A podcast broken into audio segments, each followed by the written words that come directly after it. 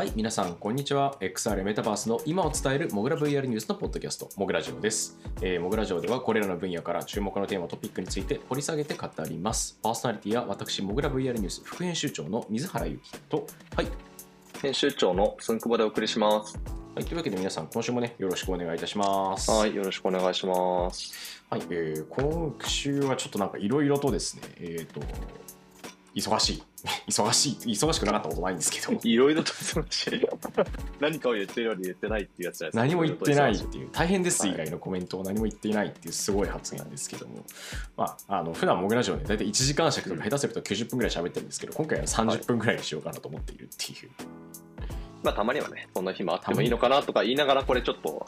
プラグを立ってしまってる感じもあって、大体こういう時って結局結構喋っちゃったねみたいなこともあるので、どうなるかはちょっとこのままね、はい、やっていってのお楽しみということでいきましょう。はい、行ってみましょう。というわけでね、はい、今回も雑談がどうのみたいな話をもうすっ飛ばしていきましてですね、はい、いやでも今日のネタも面白いと思いますよ。結構ね、これ意外と、あ、そうなんだみたいな話多いと思います、うん、というわけでこちら、モグラネクストはAR、VR、VTuber を含むアバター領域に特化したリサーチコンサルティング開発サービスです。業界随一のコンサルティング力を武器に、開発、調査、アドバイザリーなど、幅広く企業・行政機関の XR の取り組みをご支援しています。モグラネクスト公式サイトより、ぜひ気軽にご相談ください。車と XR ということで、まあ、車とっていうとなんかすごい XR ってなんか主語がめちゃくちゃでかいんですけど、いや、なんかそういう子供用のなんかこう図鑑みたいなのが車と XR 海辺の魚と生き物たちみたいなカテゴリーですよね。私たちと森みたいな感じの、はい、とか、まあ、というわけでですね、今回話の発端というか、これ話せばいいんじゃないかというか、ネタの発端なんですけど、メタがですね、というよりもともとはマーク・ザッカーバーグがですね、車で移動運転してる車内でメタクエスト2とかメタクエストプロとかのいわゆる VR ヘッドセットとか、まあ、AR、MR 系の機能もあるよっていうデバイスを使う動画を公開していると。公開したというか Facebook に投稿したと。で、合わせてメタの、リサーチですね、研究開発部門も、これ BMW とのコラボレーションですね、自動車会社の。そうですね、はい、の今ちょっと動画流してるんですけど、私の方も、公開されてますと。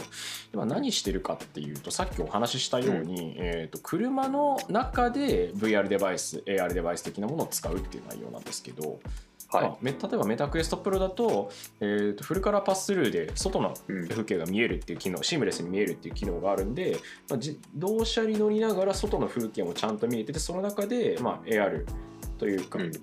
情報がバーチャルな情報が表示されるとか、あと車の中に、バーチャルな付箋やメモを貼り付けておくっていうことをやってるんですけど、これ、多分デバイス、これ開発関係のだったりとか、あと実際に移動する車とか、それから電車の中とかだったりみたいなところで VR デバイスを使おうとした人が経験したことあると思うんですけど、いわゆるシックスドフ、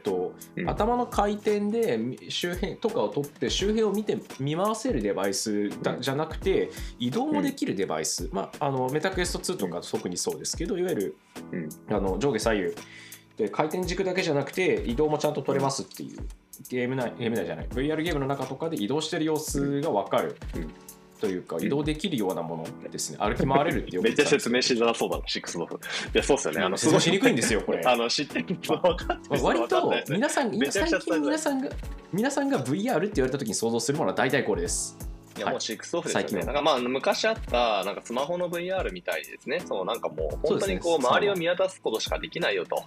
目の前になんかキャラクターがいたときに、そのキャラクターに近づきたいんだけどって、頭を前に出してもですね、一向に近づけないというのが、まあ、3ドフっていうやつで、まあ、これ限定的な VR ですよね。で、6ドフってのは要は現実と同じですよって話で、距離関係だったりとか位置情報がちゃんとこう反映されるっていうものなので、なんか飛んできて左にヒュッて避けたらちゃんと避けれるよというもんですよね。3ドフ、まあ、Oculus Go とかだったり、僕というか Go ももう 4,5 年くらい前の話なんですね。Oculus Go もそうですよ。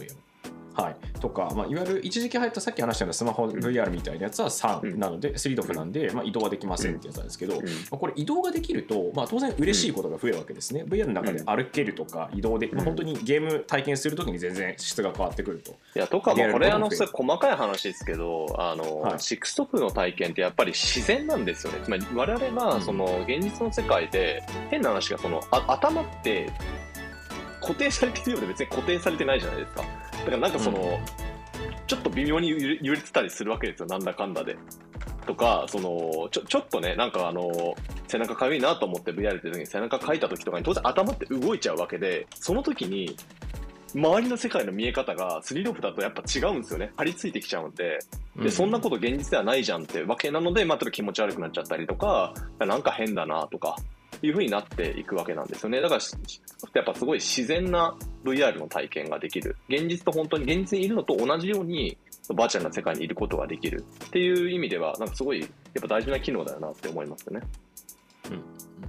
そうですね、まさしくはこれがないとそれっぽくならないというか、なんか変だなというか、まあ、頭を常に固定していることになるので、その場に座ってみるだけならいいんですけど、やっぱ首伸ばして近づけたりとかみんなしちゃうので、なんか変だなってなりがちなんですよ。で、まあ、当然6オフの方がみんな嬉しいよねっていう話になるんですけど、これはこれで別に問題があって、まあ、これ6オフだとVR 体験中に高速で自分の周囲のものというか、車の中で使うとトラッキング飛んじゃうんですよね。そうですね、まあ、飛んでしまうっていう、いきなりね専門用語入っちゃいましたけどね、まあはい、まあ、いろいろ加速度センサーの影響だったりとか、あと画像認識で位置関係特定しているものに関しては、やっぱそこがこう、ね、車外の風景とかもあるわけなので、もう狂っちゃうんですよね、認識が。まあ、ということなんで、普通はそのままやろうとするとシンプルに言うとできないっていうことになってるんですけど、今回それが失礼、しっかり実現している動画が公開されたと。ちょっと技術的な これもだからなんかそうすごいそのなんだろう、あんまりこの件そうメディアでなんか報道されてないような気がしてて、これ分かる人は一発で分かるんですよ。つまり車の中とか新幹線とか飛行機で Oculus Quest 使ってみたことがある人は一発で分かるんですよ。つまりこれは無理なんですよ。無理なことができるようになったよっていうのをザッカーバーグは言いたいんですけど、まあ、そもそもそんな場所で今まで VR 使った人がどんぐらいいるのかって多分少ないのと、技術者しか分かんない話なので、なんかこうちょっと話題にしづらい話ではあるんですが、ちょっとそれをですね、今回は、結構大きなことを示唆しているのかなとやっぱ僕ら思ってまして、取り上げてみたいなと思ってるわけですね。はい。どういう処理をしてるのかちょっと僕らも、内容を細かくまだ見れてないんで不明ではあるんですけど、まあ、動画では少なくとも解消できていると。で、ホロレンズとかも確か同じようなことは、車載じゃなくてあれはもっとゆっくりな船舶向けですかと、船とかですね、で使いたいっていうケースの時に3ドフじゃなくて6ドフ使えるようにしたりとか、あとデモレベルであれば確か電車だったか SDK であればだったりレベルであれば電車とか、まあ、でも使いたい動画があったような気がします。結構前、まあ、完全にこのデバイス、ホロレンズってマイクロソフトのこれは業務利用想定のデバイスなんですけど、まあ、とうとうあったんですけど、これがメタクエストだったり2とかプロを使ってでも、まあ、同じような高速で移動する車の中だったりで、まあ、いわゆるもう車内で、じゃあ自動運転になったらよく言われる、自動運転になったらやることないんだから、本読んだり寝たり VR 体験したりとかゲームしたりできるようにすればいいよねっていうふうによく言われていたりするし、まあ、そこを目指しているスタートアップってたくさんあるんですけども、まあ、それっぽいこともできるというかやるっていうことにメタがどうも着手してきている。でその最新成果が発表されたっていう中身ですね。そうですよね。だからある意味まあ、そのさっき言ったね、その6オフのデバイスを移動中の乗り物の中で使うと、まあ、トラッキングが飛ぶと。でこのトラッキングが飛ぶというですね、この何とも言えない表現、これによって一番大きいそのユーザーにとっての不利益っていうのは酔うんですよね。もう圧倒的な酔いですね。はい、圧倒的な酔いです。信じられない人は試してみてください。想定してないことが起きますからね、人間の近くで。はい、そうっすね、ちょっと信じられないぐらい。僕もちょっともうやったことあるんで想像しただけで酔うんですけれども、気持ち悪くなってくるんですけど、はい、ということが起きてしまうので、これがちゃんと実現できているよと。ザッカーバーグが自分でなんか車の中でかけているんですよね、得意げに。まあ、というのはまさに得意げな理由っていうのは、その部分が解消できでき始めているし、俺らは解消するぜというある意味こう宣言なんですよね、こればかりは。で、さっき水原さんが、技術的にどういう処理してるかわからないっていう話があったんですけれども、実はちょっと今回のその発表というか、公表ですかね、あんまり華々しく出してないんですけれども、ちょっと公表内容って、公表したルートによって出てる情報がちょっと違っていて、ザッカーバーグが得意げに出した自分がその BM に乗ってやってる動画っていうのは、ちょっと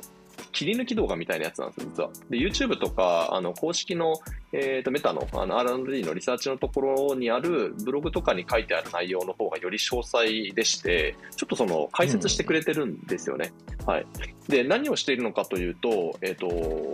まずそもそもその BM と組んでやってるのは何かっていうと、当然その社内の、情報っていうのを取得する必要があるよね、ということで、そもそもこれは、いきなり、タクシーに乗って、クエスト2つければできますよって話ではなくて、当然ですけれども、先に、車の中の、空間情報みたいなのを、AR のグラスを使ってですね、取得をしますので、これはまだ未発売ではあるんですけれども、プロジェクトアリアというですね、AR グラスって言ったらまた語弊が出ちゃうんであれなんですが、センシンググラスですね。センサーてんこ盛り、カメラとセンサーがてんこ盛りの、メガネ型デバイスというのを、メタはもう、これも3年ぐらい前からですかね、実験というのをしておりまして、要は空間情報をメガネで取得できますよっていう、そのデバイスで BM の車内をまずスキャンさせるんですよね。で、スキャンさせた状態で、その車の中に乗って、で、クエスト2とかクエストプロ。で、これは基本的には画像認識で位置情報を特定していきます。ってなると、車に乗ってる時の画像認識で一番そのノイズになるのは、先ほど僕がちょろっと言ったことがヒントなんですけれども、外の風景、動いている風景と車内の区別をつけることが大事なんですね。ということで、画像認識では、そう、車外のその動いている風景は、それはあくまでもノイズであって、基本的には車の中のものを判別することができれば、車内でのトラッキングが実現をするっていう考え方なんですね。なので、技術的なおそらく肝は、移動中の車外の風景っていうものと、車内の構造っていうものが、コンピューターがその違いを認識できるようになっているっていうのが一番の、技術的な肝のようです。それ以上は僕もよくわからないんで、動画をもし、技術的に詳しい方、見ていただくと少しでもヒントが、もしかしたら散りばめられているかもしれないですけど、それは僕が聞き取った読み取った限りではそういう原理になっているようですね。はい、でしかもアリアを使った時のその BMW の車の中にあるセンサーの、加速度データを、ヘッドセットの方に送ることによって処理してるからこれ。はあ、なるほどねっていうすみません、何言ってるのかよく分からなくなりそうなんですけど、いやこれ作るの大変だっただろうな。はい。だってこれさっき話したみたいに鈴子さんが話したみたいに、多分きちんとした形になるまで死ぬほど酔うのでいやそうなんですよ。これちゃんとできるようになるまでっていうのが今はちゃんとできるようになったから彼らは得意に出したんですけど、それまでには多分いろんな試行錯誤をしてきているはずで、当然途中段階のものをテストしなきゃいけなかったと思うんですけど、これテストするのを本当考えただけでもちょっと地獄ですよね。だからいやどうかな、これでちゃんと動機取れてるかなみたいなのを誰かが常に人体実験みたいな感じでチェックさせられてたんじゃないかと思うんですけど、なんか酔いに強い人たちがやってたんですかね、わかんないですけど、めちゃくちゃ大変そうだなと思いました。はい。いやようやったなという感じですね、こればかりは。はい、という今回のメタが公開をした動画のその話自体はそんな感じなんですけれども、冒頭お伝えをしたように、この今回のメタのそのザッカーバーグの動画っていうのはなんか単純にそのメタがねこんなんやってるよと、ただそれをそのまま受け止めるだけではないのかなというふうに僕は思ってまして、ちょっと今回の話をねどう読むかっていうちょっと話に移っていきたいなと思うんですよ。でまず、基本的に VR とか、この MR 系のホロレンズとかマジックリフトとかも全部そうなんですけど、基本的には、主に室内ですよね、そもそもが車内とかいうレベルではなくて、家の中とかオフィスとか、そういうところで使うことが今までは想定をされてきましたということなんですよね。まあ、特に VR のヘッドセットなんて、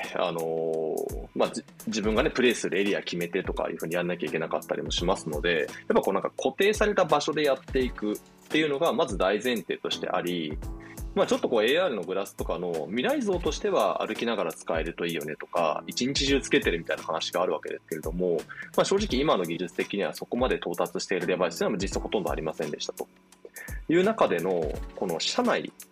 移動している車の中っていうのは完全に新しいその利用シーンなんですよね。なので、まだここを狙っている会社っていうのは明らかになっている限りではそんなにたくさんないかなと思いつつも、正直これからこの人間が車の中で移動しているときに何をさせるのかで、そこのなんかそのわかりやすいのが日本だとタクシーとかですかね。はい、といっても乗らないとわからないとは思うんですけど、タクシーって最近後部座席のところにね、タブレットがもう完全配備ですよ。完全配備されて、座った人がね、男性か女性かによってもう自動的にターゲティングされまして、SARS の広告が延々動画で流れるとか、あとニュースピックスさんとかがね、ニュースを流すとか、動画番組流すとかって、その動画によるアドっていうのがもう当たり前のように行われてるんですけど、ある意味ああいうのも社内での時間の過ごし方ですよね。っていうその社内での時間をこうどういうふうに取っていくのか、いわゆるその可処分時間をどう取っていくのかっていう話が、ある程度こう特に XR っていう領域でも生まれてくるんじゃないかなと、その争奪戦が始まっているのではないかなっていうのが、今回の、ちょっと深読みになります。で、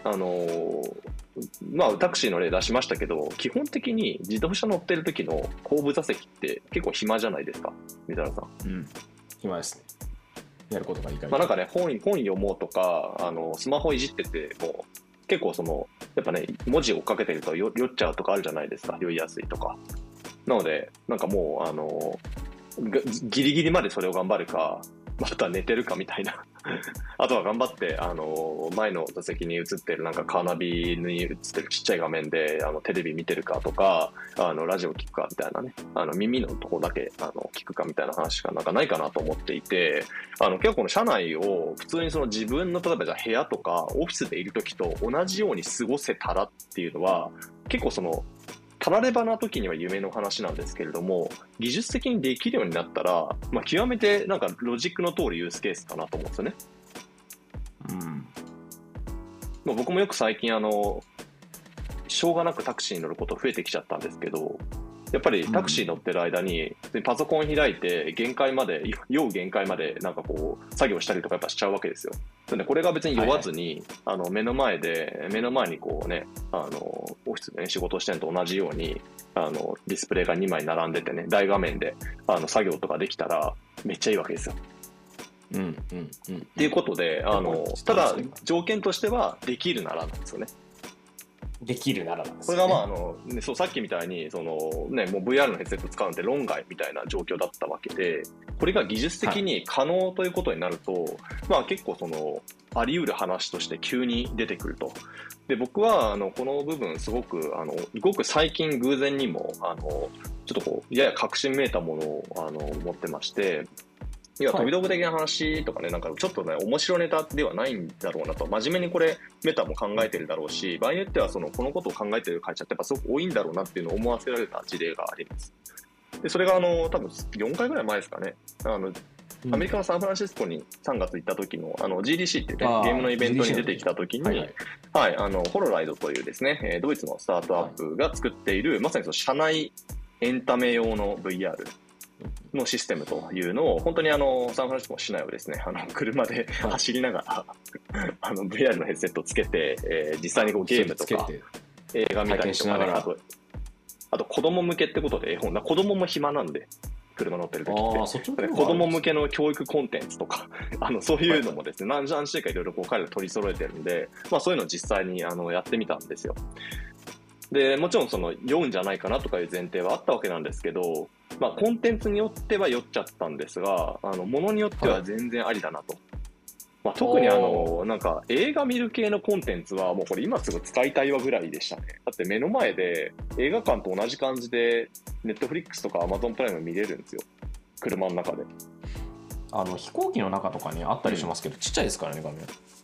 ああ、そうそう、飛行機とかもぶっちゃけね、あれで行けるんだったらもうやりたいっすよって話でとか、あとまあゲームもね、ちょっとこれも酔いやすいもの酔いにくいものあったんですけれども、まあ、ただ車の動きに合わせてそのコンテンツが変わっていくっていうね、これも新体験なんですけど、まあ、ジェットコースターの VR とかに近いかもしれないですけどね、まあ、そういうコンテンツをやってきて、結論としては思ってたほどそのひどくなかったっていう意外とありだなっていうのが個人的な感想だったんですよ。だからこのホロライドって人たち、そう昔からね、よく僕らもモグラベルニュースやっていく中で、はい、ホロライドのニュースってちょいちょい出てくるじゃないですか。なんか面白いことやってるやつらがいるなっていう。なんか資金調達もしてるし、やたらそのちょっと最近はね、北米とヨーロッパ圏では販売始めてますので、展開をねしていくっていう話が出てきていて、いや長期化みたいな、本当にこれは大丈夫なのかというふうに思ってたわけなんですが、やってみて、これはなるほどなと。金を集めているわけだなっていう感じでした。で、ホロライドはこの説明ちょっと簡単に済ませますけれども、今の時点のシステムだとまさにそのトラッキングデバイスっていうですね、まあ、言ってしまえばなんだろうな、初代の Amazon アレクサみたいなやつですね。なんかこうちょっと円筒型のちっちゃい、デバイスを、まあ、車の中に置くんですよ。でその車の中にそれを置くことによって、車の移動のデータっていうのを取得して、でそれをヘッドセット、ないしスマートフォンとつないでですね、でその情報を、統合して、VR の中の体験に、活かしていくというような仕組みになっています。だから基本構成としてはスマホとそのトラッカーとヘッドセットなんですね。現状は HTC の Vive Flow っていうまあ、いわゆる小型軽量のデバイスにだけ対応してるんですけれども、まあ、今後はいろんなデバイスにも対応できるようにしていくという話でして、まあ、場合によってはね、クエスト2とかもあり得るのかなみたいなことをその時一緒に乗りながら話をしてたんですけれども、意外と早くそもそも本家本元がそれに近いことをやり始めているということで、今回のニュースっていうのはすごいおっととなるような話でした。もちろんそのさっきのメタの話の中でも車の移動のデータをね、センサーデータを取ってっていうのがあったと思うので、原理非常に近いんだろうなということですね。で実はホロライドも同じことをやってるんです。車のデータをそのトラッカーじゃなくて車そのものから直で取るっていう取り組み自体はすでにやっていて、というかそれが最初だったんですけど、もともとはアウディなんですね。今回はメタはそうでした、メタは BM でしたけど、そうはい、ホロライドはドイツのアウディなんです、はい、のスピンアウトなんでしたよね。ですね、はい、ホロライドはアウディの社内から、はい、始まった会社ということで、はい、これ2社ともドイツでの自動車会社ですけど、資本関係はもう全然なくて、どっちかっていったらバチバチのライバルみたいな位置づけなので、面白い立て付けというか。いやそうなんですよね。業界の中だから日本でいうとホンダとトヨタがあって、それぞれ別々の会社と、まあ、今回違う会社と組んでやりますってことを言い出した会社が出てきたみたいなね、続きとか出てきて。いやそうなんですよ。だからあくまでもこのメタはアウディじゃないですね、 BM なんですよね。はい、でまあアウディっていうのはまあ、自動車詳しい方には言わずもがなかもしれないですけど、基本的にはフォルクスワーゲンのグループにありますので、まあ、ランボルギーニとかそういったところと並列で展開されている、自動車ブランドということになるので、まあ、そういう意味ではBM はある種競合関係にあるというわけなんですよね。なのでまあ、アウディはホロライドと BM は今メタとやっていると。となってくると、いやなんか一社だけ、そのアウディだけがやってるだったらすごいなんかそのアウディはなんかすごいもの好きなんですねで終わるんですけど、まあ、こういう感じの組み方、つまり自動車メーカー×XR 企業みたいなことができてくると、まあ、結構その他の自動車メーカーもどうしていくんだろうなっていうのがあるわけですね。まあ、結局そのなんていうか、デバイス、さっきの社内のデータを持ってて、それ社内というか車の中に内装というか CAD データだかなんかなんでしょうねを使ったりとか、あるいは内部のデータをそもそもスキャンした上でそれを元にトラッキングの仕組みのために入れてるんで、他の車だと動かなかったりするってことがありえるんですよね。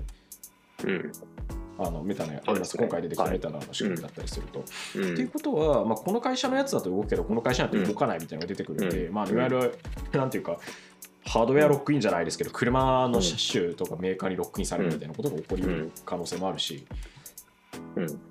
もしくはこの提携していく先を広げていくかどうかみたいな話もちょっと出てくるしっていうことで、いやそうなんですよね。僕holorideぐらいしかなんかあんまやってるとこないなと観測してる中では思ってたんで、結構そのholorideが先行者利益というかものすごいあるんじゃないかなとは思ってたんですよね。でもともと彼らはそのアウディからスピンアウトしてるので、アウディの車のデータを直差しでケーブル直差しでセンシングデータを取るっていうのをもともとやってたわけなんですけど、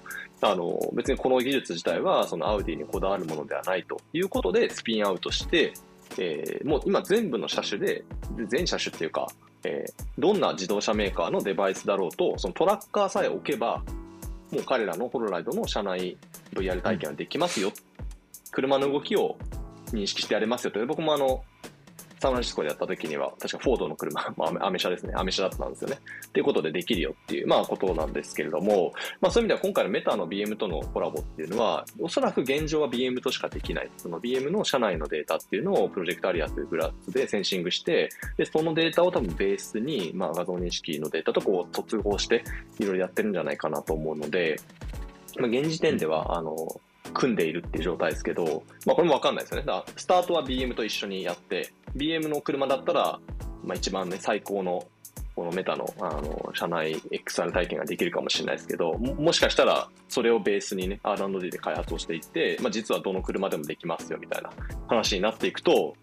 holorideどうするみたいな、そういうですね話にもなりますし、逆にメタがこれをじゃあ SDK 化していくみたいなね話が始まるのであれば、じゃあholorideはそれに乗っかってもうコンテンツプラットフォームとしてやっていきますみたいになっていくのか、ちょっとこのあたりすごい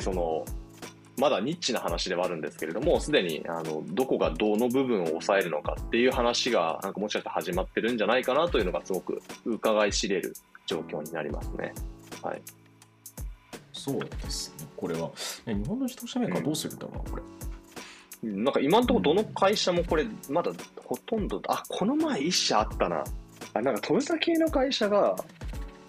名前が出てこない。ですね、VR の会社アバルさんです。アバルさんと組むっていうニュースあったと思う。あれ社内 VR ですよね。はい、確か社内 XR かなんかですよね。うん、というのは日本でも少し出てきてますけど、とはいえちょっと遠いというか、まだまだしばらくあるんじゃないかなという。トヨタ紡績さんですかね、はい、トヨタ紡績さんが、XR 企業のアバルっていう国内の、スタートアップ系の会社と、組んで移動中の XR 体験みたいなところの、コラボレーションっていうのを目指していきますというので、出資をされたというニュースがね、4月ぐらい、2023年4月に出てましたけれども、本当これぐらいですね。そう。これぐらいなんですよ。だから、ね、日産さんとか、メタバース積極的にやってる日産さんとかね、ホンダさんとか、どうなっていくのかなと。鈴木さんとかね、お互いに自動車他社の事例のようなことをやっていくのか、それとも独自路線でどんどん技術開発進めていくのか、ちょっと読めないと思いますね。そうですね。で、さらにちょっともう話を膨らませるとですね、これって一応車っていう軸で話は進んでいるんですが、正直メタの今回の動画の中ではですね、実は車の話の最後になんと飛行機とか新幹線でも行けるようにするみたいなことをそれぞれの動画とともになんか新幹線がホームに入ってくるなんかイメージ動画みたいなのがあるんですよっていうことで、要は別に車の中でできるんだったら当然他の公共交通機関とかでもおそらくできるんですね、原理としてはっていうのをメタはどうも見越しているらしいって考えると、これ別に車内車と XR ってよりは移動と XR みたいな、交通と XR みたいな話になってくるんで、暇な時間ですよ。人間を輸送するための暇な時間ですよね。そう、移動時間って基本暇になりやすいので、そうなんですよ。だから移動時間をどう取るのかってね、移動時間の目と耳主に、そこをどう取っていくのかっていう争奪戦なんだろうなと思っていて。ふとそう考えてみると、いやすごい奇遇なのかなんだかわからないんですけども、最近日本のエンリアルっていうAR グラスメーカーですね、中国のエンリアルとか、日本のエンリアルが新幹線の車内でこの AR グラス使うっていうメディア取材やってたじゃないですか。やってましたね。まあ、モグラでも多分これからちょっと記事出そうかとは思ってはいるんですが、まあ、他のメディアさんが結構記事も出されてますけど、実際どうかみたいな話で、まさに移動をかける、今度 AR ですね。で、それは6オフじゃないので、また違う使い道ではあるんですけれども、まあ、ただ通ずる取り組みかなと思ってまして、まあ AR の会社もなんかそういうのやってたりとか、っていうところでは、まあ、結構これは水面下かなとは思いますが、移動中の XR っていうのはですね、ちょっとこう、多分数年かけて徐々にいろんな話題になっていくだろうし、まあ、特にね、自動運転が実現すると、本当に車の中っていうのは、運転手も含めて、何するのって話になってくるので、より大きな話として出てくるのではないかなというふうに思いましたというのが今回のメタの動画を、ザッカーバーグの動画を見て思ったことですね。うん、はい、いや、まさしくこれ移動時間のところでいうと、まあ、今例えば通勤時間だったりとか、何らかの移動時間で暇な時に SNS 見たり、スマホからなんかアクセスしたりとか、まあ、昔で言うと本とか新聞読んだり、まあ、今もこっちも読んでる方いらっしゃると思うんですけど、っていうところから、まあ、次はじゃあ別のデバイス使うとか。まあ、その何でしょうね、可処分時間としての移動時間っていうところをどう取るかっていうのに、まあ、XR 各社も取り組み始めているっていうよりは、取り組みが本格化しているというか、技術的な課題をクリアできるようになってきてるよってことをアピールし始めてるっていうのがね、まあ、あとちょっとなんかこう、あと一言だけ加えておくと、はい、そのAR グラスとか、まあ、VR のヘッドセットは多分違うと思うんですけれども、やっぱなんかその一日中つけるっていう概念が結構ゴールにあるじゃないですか、 XR のデバイスって。で、人間がそのどんなシチュエーションでその XR 今体験できるかっていうのは、さっきその固定された場所がほとんどっていう話をしたと思うんですけど、多分基本的には普通って表現しちゃいけないな、基本的には人間って移動するじゃないですか、生活の中で生きていくためも含めて、まあ、まあ、本当に家からね全く出ないっていうパターンもあると思うんですけど、基本移動はするじゃないですか。自分の足にせよ、自転車や自動車や車椅子や何やにしても、大抵の場合は、なんだろう、一応原生人類の多数の人は移動するじゃないですか。しかもそこで交通機関、交通じゃないですか。まあ、乗り物に乗りますよねという、なんかすごいなんか遠回しな話してるんですけど、要はそのなんか一日中かけれるデバイスみたいなことを考えたときに、移動中は外すってナンセンスなんですよね、多分。だからずっとつけてられるよっていう、やっぱ未来を作り出したいのであれば、移動中も当然使えるようにしなきゃいけないっていう意味では、多分この車内だったりとか、その移動時間中、交通機関に乗っている時もそのまま VR できるよ、 AR できるよみたいな話っていうのは、すごいこう通らなきゃいけない道なんですよねっていうのも、なんかちょっと今話してて思いました。だからこれはもう絶対そのメタとかそういうこう XR を日常的に使わせたいって思ってる会社からすると、避けて通れないハードルだったんだな、でそれをまあ結構もうこのタイミングで解決しにかかってたんだなっていう感じですね。はい、そうですね、結局移動する、もう一日中、例えば一日中つけられる軽くてで、特に見た目も普通の、今までの違和感なく、あるいはスタイリッシュな AR グラスみたいなものが出てきたとか、スマートグラスみたいなものが汎用、一般的に使えるってなった時に、まあ、6オフであることが前提なんだとしたら、それがもう車とか新幹線、電車、飛行機、船に乗るときに使えないとか、まあ、トラッキング飛ぶっていうようなことになったりすると非常にややこしいっていう。いや、そうですね、あれ多分水原さんメガネ大体つけて、はい、つけてると思うんですけど、そう、なんか電車乗るときメガネ外してってわけわかんないじゃないですか。よくわかんないですよね。そうで、やっぱりそこってつけ続ける必要があるんですよね。そう、